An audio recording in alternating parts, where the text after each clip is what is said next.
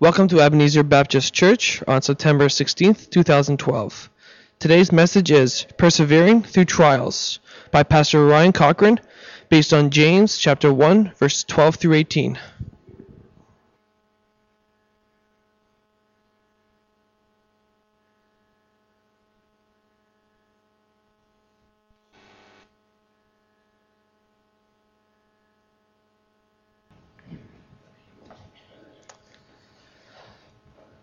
Do join me in prayer as we as we come now to listen to God's word.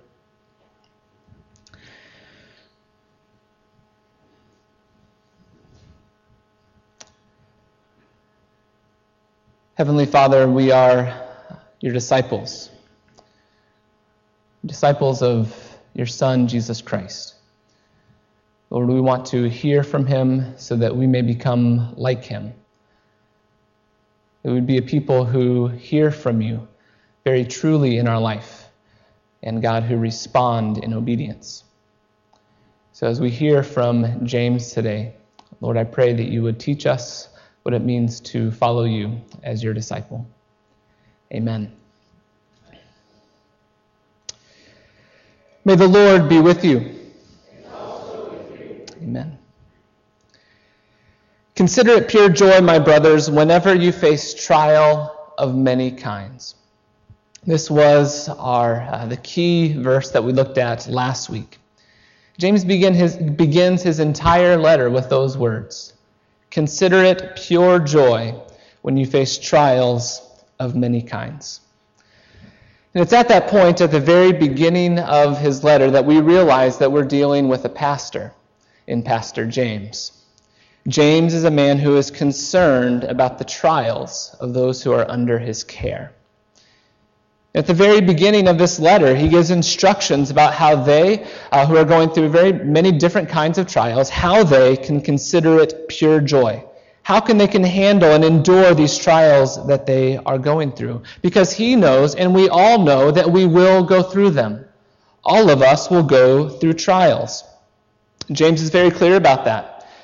He doesn't say that we should consider it pure joy if we happen to go through them, but when we go through them. Whenever you go through trials of many kinds. Encountering trials in our Christian walk is promised to us. We will face trials. And the promise from God is that He will be with us in them and that He offers us wisdom, offers us wisdom in order that we can get through that trial. The presence of pain in our life does not mean the absence of God. I think that's a, a good thing for us to consider as we look at the first uh, chapter of James that the presence of pain and trials in our life does not mean that God is absent. There are, are some false Christian teachings out there that you may have heard, maybe uh, some on television, maybe that you've countered them in other places, uh, that says that if you are going through a trial, if you are suffering in some way, then it's somehow your fault. And that if you had enough faith, or if you would have done something else in the right way, or if you would have used the right formula when you prayed, that you wouldn't be going through this suffering, wouldn't be going through this trial. Trials are promised in the Christian life. In the presence of those trials and pain does not mean that God is absent or that he is somehow angry with you. And in fact, James tells us that God is, uh, is very uniquely present to us in our trials and encourages us to turn to God and ask for wisdom to help us get through those trials. In the midst of our trials, God is there. And James gives us the permission, the opportunity, uh, the command even to ask for wisdom to help us to persevere.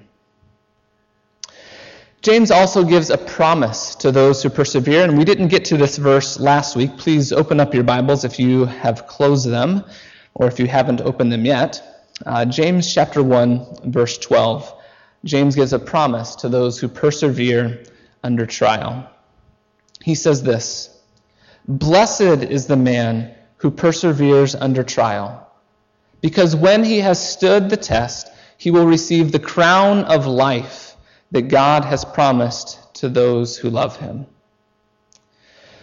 For those who persevere under trial, for those who do not lose faith, for those who fix their gaze on Christ in the midst of their trial, for those who ask for wisdom to persevere and who persevere to the end, their reward is great. They are given the crown of life. Maybe for many of you here in this morning who are going through a trial, that this is the word for you today. Blessed is the man who perseveres under trial, because when he has stood the test, he will receive the crown of life that God has promised to those who love him. Maybe this is where some of you are right now. You're suffering. The pressures of your life are squeezing in on you. Your, your marriage is struggling. The financial pressures of your life are weighing heavily on you. Physically, maybe you're sick. You're going through depression or anxiety. If that is you this morning, maybe verse 12 is the word that you need to hear today. Blessed are you who persevere under trial, because when you have withstood the test, you will receive the crown of life. Hold on to Christ. He is your hope. Do not lose faith. He has not and he will not abandon you. Maybe that is the word that you need to hear today. All of us go through trials, difficulties in life of many kinds, and in those times, James tells us that God is doing something in us. He's developing maturity in us. And that's why we should consider it pure joy. Because God is there in our trial, doing something in us, bringing us to maturity. This morning, we're going to talk about a different kind of trial than maybe we typically think of. Uh, not the trials of physical suffering, not the trials of mental anguish or depression or anxiety or, or the loss or death of a loved one. This morning we're going to talk about a different kind of trial the trial of temptation, the temptation to sin, the temptation to walk away uh, and not be obedient to Christ, the temptation to follow the desires of our flesh and to listen to the word of Satan rather than to the word of God. In the verses that we're going to look at today in James, Pastor James does us a great act of service to help us understand temptation. What James does in verses 13 through 18 is that he, he pulls the veil back from us and shows us what's really going on in our day to day lives as we face temptation.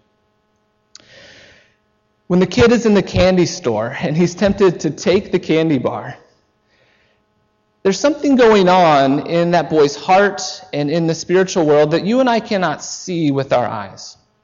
And what James is doing in these verses is he's peeling back that veil in order for us to see what's happening in our lives when we are going through temptation.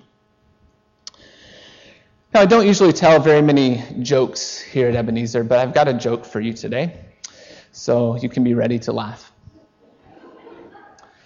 One day there was uh, a man who was going through uh, the monthly bills in, in his house, and he came across a bill that was obviously purchased from his wife. It was for $500 for a dress. This man became very angry, called his wife into the room, and said, Dear, um, how could you spend $500 on a dress? We can't afford to buy that dress. You know that we can't afford to buy that dress. The wife responded, Dear, I'm sorry, the, the devil made me buy that dress. I put it on, and the devil just told me how great I looked in that dress. The man became even more angry. Well, well, dear, why didn't you at that moment say, Get behind me, Satan? And the wife said, Oh, I did say that, but he said the dress looked great from behind, just as much as it looked from the front. Okay, so that joke was about a B plus. We'll use that one again sometime. That one worked. All of us have our areas of temptation, don't we? Some of us are tempted to gossip about others in order to make us feel better about ourselves. Others are tempted in the area of sexuality. Others are tempted to find their security in money. Each of you know your area of temptation. I don't need to list all the different areas that we are tempted. We'd be here for a long time. For each of us, we know our temptation, temptations, and when we face those temptations in that moment, all of us are usually kind of stuck in the pressure of that moment. It's difficult for us to see or to understand anything else beyond that immediate choice that we're faced with, whether or not to enter into and succumb to that temptation or to resist it. We're just stuck right there in the middle of it. And what James does in these verses is he pulls back the veil in order to help us to understand really what's going on in our hearts, what is really going on in the spiritual world, what is really going on with Satan in our hearts, and how God is faithful in that moment. What James reveals to us in these verses is the truth about God and the truth about ourselves. And if we're going to persevere through temptation, if we're going to overcome temptation, if we're going to go through that trial of temptation and hold on to Christ, then we need to know this word of truth about ourselves and this word of truth about who God is. James 1, verse 13 begins this way When tempted, no one should say, God is tempting me. For God cannot be tempted by evil, nor does he tempt anyone. I admit to you that this verse has stumped me for most of this week. Because I've never thought, and I really haven't heard anyone, at least in the circles that I'm in, who has said, I think that God is tempting me. I think in our evangelical churches, we do tend to understand that uh, temptation comes from some other source, that it doesn't come from God. But it seems that there were some in the church that James was writing to who believed that one of the ways that God tested his people for faithfulness was to put sin in front of them and to see if they would fall for it. To see if they would actually do evil in order to find out if they really loved him. So maybe there are some of you in this room today who think that way about God. If that is the case with you, let's hear very clearly from James. When tempted, do not say, God is tempting me. God cannot be tempted by evil, nor can he use evil to tempt others. It's not the way he works. But as I really struggled and wrestled with this verse this week, what, what I really came to see in my understanding of this verse is that this really gets to the heart of the question that has been asked since the Garden of Eden. The question is this Can God be trusted? Can God be trusted? Is God good? And I think that this is the question that in many ways has been haunting God's people from the very beginning. Turn with me to Genesis chapter 3, verses 1 through 7, and we're going to read through the very first temptation. The very first temptation.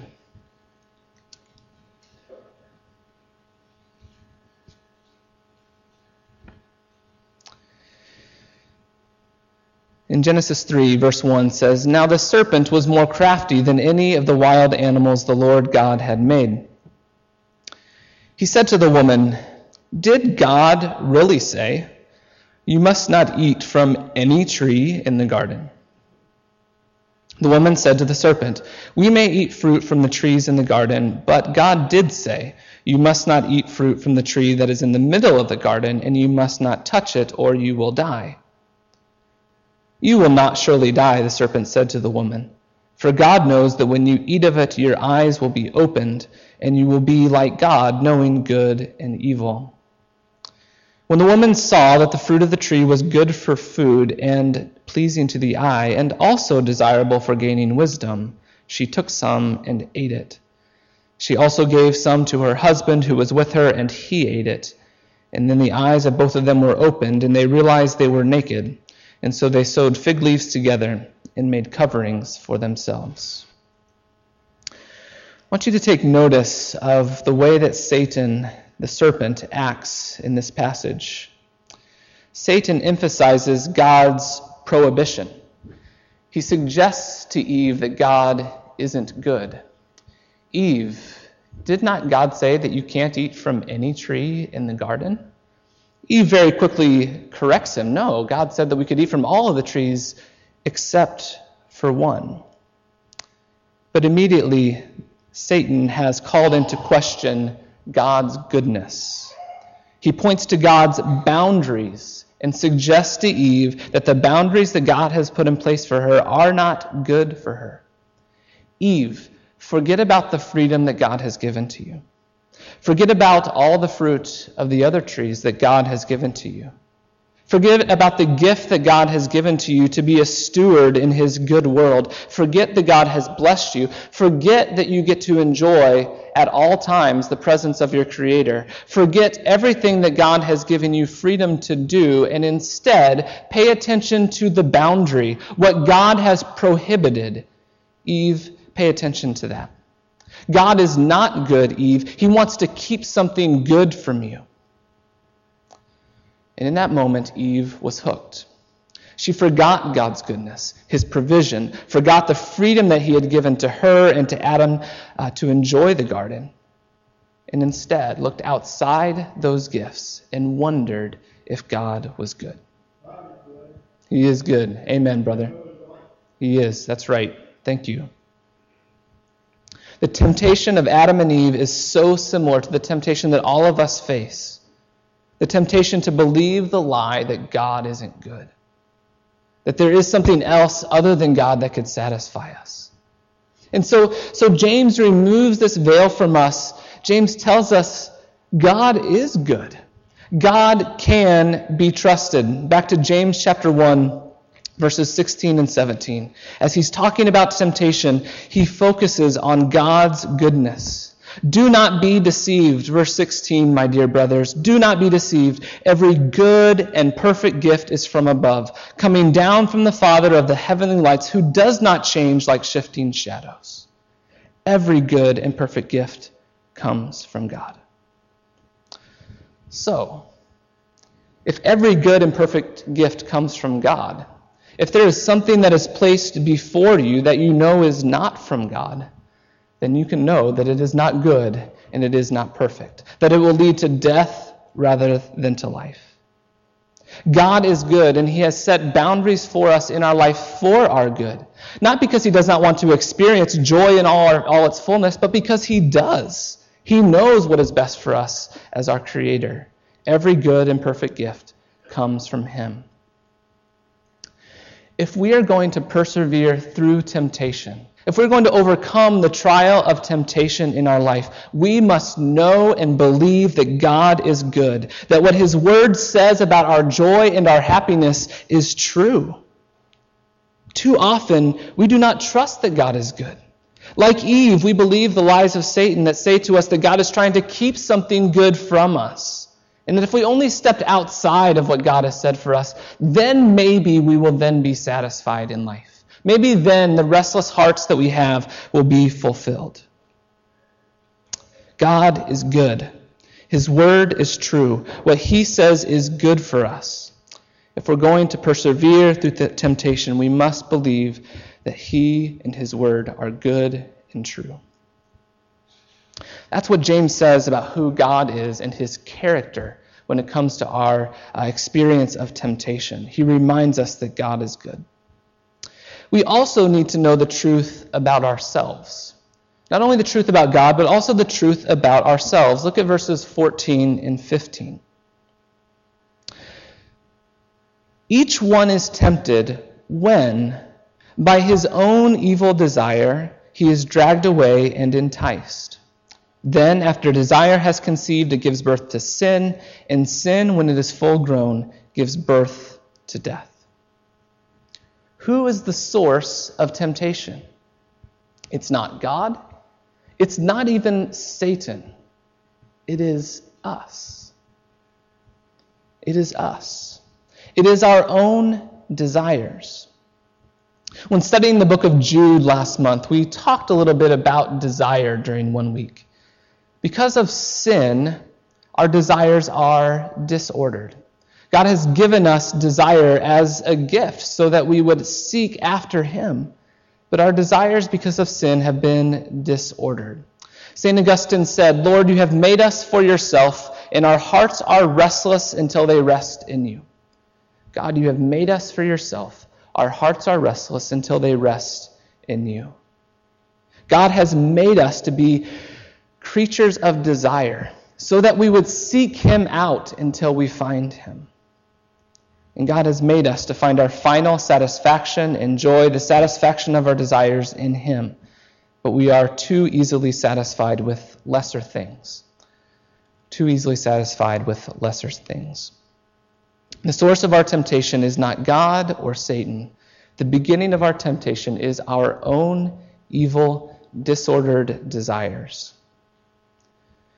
So, what I want to suggest to you this morning is that our first response needs to be a response of confession. To name the things in our life that we desire that are not God. And to do this even before we're tempted by it. Have you ever done that before? I, I imagine that most of you in this room have, have some way that you uh, will regularly confess your sins to God and maybe even to another person. But what if we made it our practice to name and to pay attention to the desires of our heart before it allows us to be led into sin? If we bring those things to light, uh, we are confessing our disordered desire. And we're bringing them before God, bringing them to light, and asking Him to reorder our hearts, to reorder our desire, so that we will know that He is good and His gifts are good.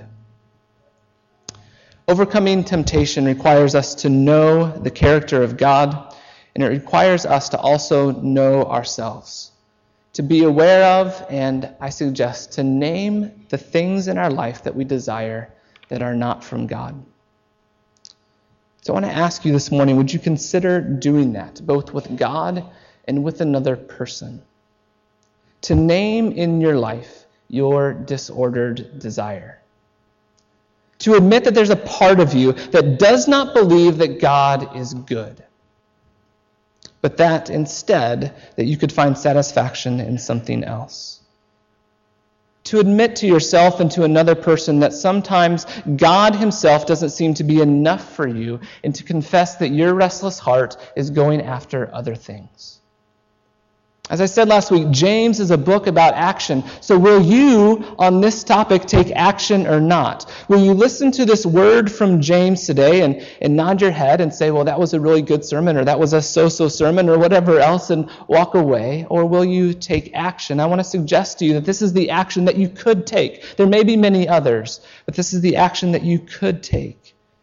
To take time to consider your desires and to ask how they are directed toward that which is not God and God alone, and confess that to God and to another person. Maybe you could take time this week to consider how you use your words.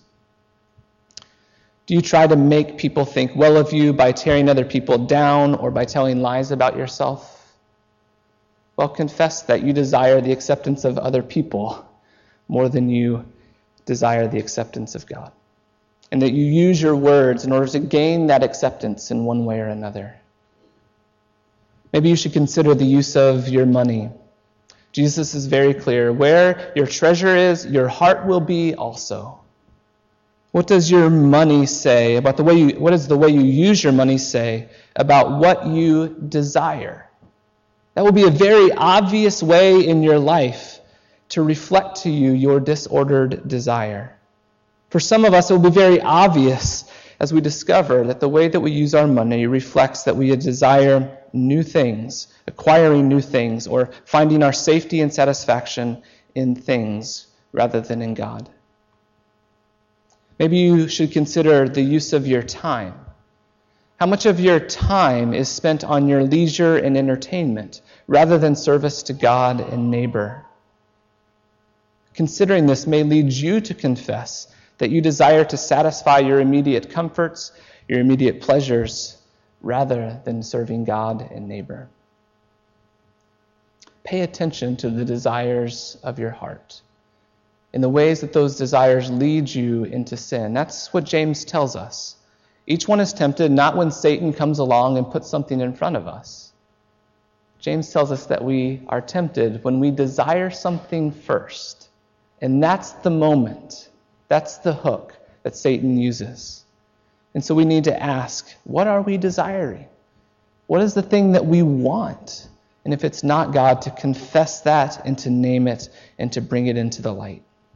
suggest that that's the action from James that you could take this week to consider your desires, to name them, and to confess them to others. Persevering through temptation, being a doer of the word, according to James, is a matter of life and a matter of death. According to James, there's only one of two things that are being birthed out of our actions either death or life. Verse 15 After desire has conceived, it gives birth to sin, and sin, when it is full grown, gives birth to death. But if we are listening to God's word and responding to Him, life is what is being birthed. Every good and perfect gift is from above, coming down from the Father of heavenly lights, who does not change like shifting shadows. He chose to give us birth through the word of truth, that we might be a kind of first fruits of all He created. If your life is characterized by sin, if your life is characterized by giving in to temptation, by living according to the evil desires of your heart, then that sin is giving birth to death in your life. But if we walk according to God's word and his truth, James says that God's word is birthing life in us. Overcoming temptation, persevering through temptation, I want to say to you today, is not simply about sinning a little bit less. It's much deeper than that. Persevering through temptation is a matter of the transformation of our hearts and the transformation of our desires, which leads us to act in ways that lead to death or to life. So when I ask you today will you take action today? Or will you be a hearer of the word of God and not a doer? Will you take action today in this area of temptation and act in some way uh, to respond to how you can better respond to the temptation in your life? Let's pray. Lord, we give you thanks for Pastor James. Lord, for his concern for the people that he knew personally and his concern for your people, even us today, and helping to give us wisdom to know how to persevere through trials. Trials that come our way each day physical suffering, uh, mental anguish, the loss of loved ones. Uh, God, you tell us, uh, James tells us, to consider those things pure joy because you, Father, are working in our lives. Lord, we also want to acknowledge that you are present in times of temptation. And Lord, that we can turn to you and trust that you are good. Lord, we ask for your help in knowing this, knowing this truth about who you are as our good God, and knowing the truth about who we are. Knowing the truth that we have evil desires in our hearts that lead us to act in ways uh, that lead us far from you and that lead to death. Help us to know these things so that we may overcome the temptation in our life.